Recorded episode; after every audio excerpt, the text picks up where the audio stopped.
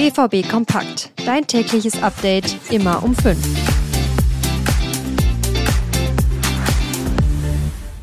Mal wieder kein gutes Spiel, aber ein Sieg. Der BVB gewinnt bei der TSG Hoffenheim und rutscht über Nacht auf Platz 1. Ganz so rosig, wie das vielleicht klingt, ist die Stimmung aber nicht, denn die Ergebnisse sprechen irgendwie nicht die gleiche Sprache wie die Dortmunder Leistung gerade. Über das Spiel, die Stimmen und kritische Situation sprechen wir jetzt hier bei BVB Kompakt. Ich bin Theo Steinbach, guten Morgen.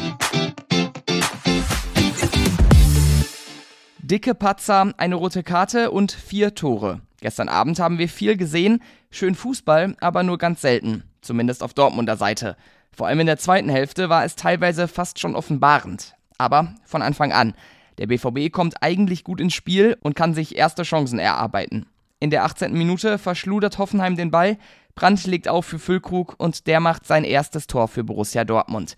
Aber Fehler gibt's nicht nur auf Hoffenheimer Seite. Ein paar Minuten später spielt auch Hummels einen katastrophalen Pass und senzt danach Anton Stach um. Der war gerade auf dem Weg in den 16er und dementsprechend zeigt Schiedsrichter Florian Bartstübner direkt auf den Punkt. Kann man drüber streiten. Hummels trifft ihn das erste Mal vor dem 16er, dann aber so richtig auf der Linie. Also ich würde sagen, das geht schon so in Ordnung. Danach ist das Spiel ziemlich fahrig und gerät dem BVB auch ein bisschen außer Kontrolle. Aber kurz vor der Pause macht Marco Reus das 2 zu 1. Wieder durch einen Fehler. Oliver Baumann lässt den Ball direkt vor seine Füße abklatschen. Bisschen schmeichelhaft also die Halbzeitführung und in der zweiten Hälfte wird's nicht besser. Da ist Hoffenheim sogar eher die bestimmende Mannschaft. Der BVB wirkt komplett raus und spielt einen Fehlpass nach dem anderen. Und dann bekommt Rami Benzebaini noch die gelb-rote Karte, weil er den Ball wegschießt. Schon eine sehr strenge Auslegung vom Schiedsrichter, ist aber auch einfach nicht clever von Benzebaini. Die letzten 20 Minuten spielt der BVB also mit einem Mann weniger, kommt aber irgendwie besser ins Spiel. Kurz vor Schluss gibt's dann noch eine richtig gute Rettungstat von Nico Schlotterbeck und dann kommt das Riasson-Solo. Julian Riasson bekommt in der Abwehr den Ball, dribbelt sich durch mehrere Hoffenheimer nach vorne und steht plötzlich frei vorm Tor. Er macht das 3 zu 1 und entscheidet damit das Spiel.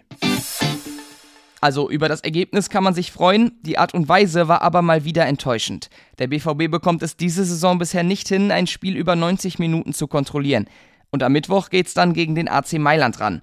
Das ist auch ganz schön wichtig und es wäre echt gut, wenn die Dortmunder da punkten würden. Dafür müssen sie leistungstechnisch aber noch einige Schippen drauflegen oder sich halt wieder durchduseln. Wie die Punkte am Ende geholt werden, ist Torhüter Gregor Kobel ganz egal. Das ist gar kein Problem. Von mir aus kann das so weitergehen. Wir können von mir aus noch langweiligeren Fußball spielen, wenn wir die Spiele gewinnen, sagt Kobel. Und ja, das stimmt schon. Die Frage ist aber, wie lange die Spiele noch mit so einem Fußball gewonnen werden. Niklas Füllkrug hat wieder das Vertrauen von Anfang an bekommen und sein erstes Tor für den BVB gemacht. Ansonsten war es jetzt kein spektakuläres Spiel von ihm, aber er hat das gemacht, was ein Neuner machen soll: treffen. Mit der Leistung des Teams war aber auch er nicht wirklich zufrieden. Wir haben klare Vorgaben und Strukturen, aber wir haben auch viel individuelle Qualität. Da ist manchmal viel Kreativität dabei, die Abläufe sind nicht perfekt, die Ideen stimmen nicht immer überein. Wir müssen konsequenter werden, hat Füllkrug nach Abpfiff gesagt. Es scheint so, als wäre er jetzt im Sturm der Dortmunder gesetzt. Und das war's für heute mit BVB Kompakt. Alle Infos nochmal zum Nachlesen gibt's wie immer bei uns auf rohnachrichten.de oder bei Social Media. Auf Twitter und Instagram heißen wir rnbvb. Ich bin damit raus für heute und auch direkt wieder für die Woche. Morgen meldet sich mein Kollege Daniel Immel bei euch. Tschüss also von mir, habt noch einen schönen Samstag.